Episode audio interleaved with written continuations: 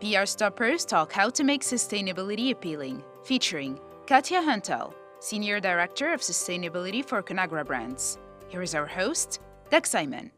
Katja, with sustainability growing in importance within the food industry, how do you go about trying to translate what might be overly scientific information to people from a communication standpoint?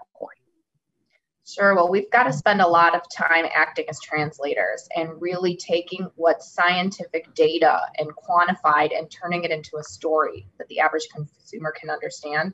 So, for example, last year, we avoided more than ninety thousand tons of carbon emissions through sustainable product and sustainable operations projects. But that, what does that mean to your audience? Um, we use a tool called the E P A Greenhouse Gas Calculator, publicly available, great tool, to help us translate a carbon footprint into something more meaningful. So for example, that ninety thousand tons of carbon emissions, that's more than two hundred twenty million miles in a car. And that two hundred twenty million miles in a car is more than Earth to Mars. So being able to tell that story in um, our annual news release about our sustainability projects coming out of our Sustainable Development Awards is really important to turn science into something meaningful for the audience. Yeah, and there's also sort of another translation narrative, if you will, from sort of sustainability, oh, that's just a corporate social responsibility piece, to now it's actually become a business imperative. Sure. So we, when we talk about sustainability, we put it in the frame of driving growth or managing risk. So if we're talking about one hundred percent certified sustainable palm oil, that manages risks of deforestation to our business and our ingredient supply chain. When we talk about things like our fiber bowls for frozen meals and Healthy Choice and elsewhere, we're talking about driving growth because we're giving consumers an alternative to plastic microwavable trays by putting those that food into fiber. And by doing that, we have avoided more than four point five million pounds of plastic from ever being created, while sales have really increased for those types of products as well. Yeah, and sustainable nutrition is sort of a topic that's coming up, and it means more than one thing. It means more than just shepherding the environment as products are being created and distributed. Can you share maybe those two meanings to give a full understanding? Sure, absolutely. Well, it, it's pretty logical if you think about it. You, it why would a company create po- products that are good for the earth that are bad for people, the people who need to live on the earth, right?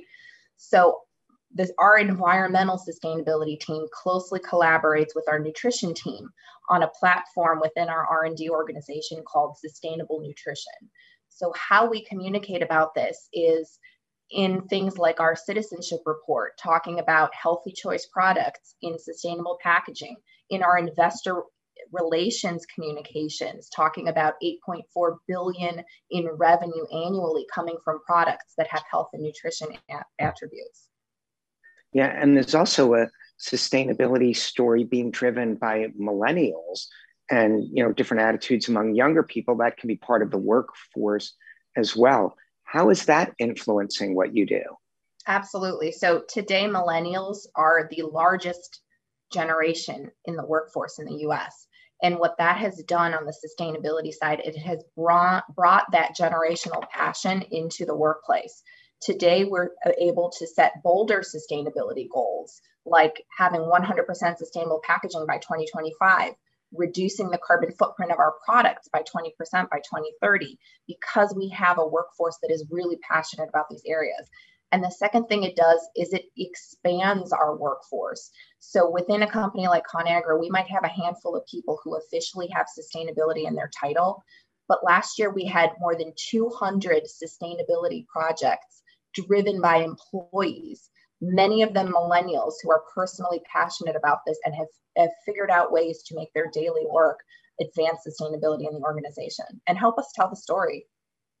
Yeah, as many organizations are trying to tell more of a sustainability story as they're moving their businesses in that direction, it is a challenge to break through. I mean, you're still using sort of huge numbers, and that's just part of the reality because measuring what you save and making it meaningful. what's the reception been on the media? And is it something where you've got to just take control of the communications yourself through your own channels? Or can you get broadcast? Can you get other media outlets really interested in covering this story in the way that you would want? Sure. You have to think about your audience. So when we talk about Conagra Brands sustainability to our investors, we're talking about the overall organizational footprint and that impact. But we really break down those metrics for the brand. So Missus Paul's and Fandy Camp's are two great seafood brands in our portfolio. We partnered with the Marine Stewardship Council last year to relaunch those as one hundred percent certified sustainable fish brands, using social media to tell the story, um, to get generate some traditional and social media interest in that type of program. We had to take it to the brand level. We all also use third-party nonprofits who are great communicators to help promote our story and give it authenticity that makes it meaningful for consumers. Yeah. Um, one other challenge is you are a master brand with many brands underneath. You've mentioned some of this, some of them during this conversation. They each may have different audience needs and sort of different sustainability profiles just by the nature of what they are and what they provide. What's some advice, and how difficult can that be to navigate those different changes? How do you overcome it? Absolutely. So we've got about one hundred brands in our portfolio. Not all of them we leverage to tell a sustainability story at the brand level. You have to come up with internally which brands are your communications priorities, which of them have the most sustainable product attributes, which of them appeal to consumers who are naturally more geared towards sustainability. These are the products that are sold in Whole Foods. These are the products that have a millennial profile, and you focus your storytelling on those. You'll never hit every brand in your portfolio, and you don't need to. For investors, roll up the major impact into a master company story and metrics, but for the brands, pick and choose where you're the most positioned to tell a strong story and focus there. You know, one other thing as we wrap up the discussion that maybe you can provide some insight. Obviously, millennials are making up such a large part of the workforce, and that includes in public relations and in communications. If they want to tell a greater role and take a greater part in persuading companies and organizations to focus more on not just sustainability, but also the communications around the sustainability, do you have any advice for them? Sure. Well, well, first of all, a communications professional should understand that sustainability is everywhere. Anywhere a company is saving money, reducing material volumes, even volunteering, so employee social responsibility programs, that is all, that is a ready-made sustainability story that can be leveraged externally without a lot of change on the company's parts. So this is not daunting. It's not a daunting story to tell. And secondly, there's a market for it. We see these headlines in traditional media. We see these posts in social media. We see these even on package communications, driving engagement with consumers. So I would think about it in that way, that there's a lot of business opportunity and there's a lot of ready-made messages you probably have to work with if they're framed the right way.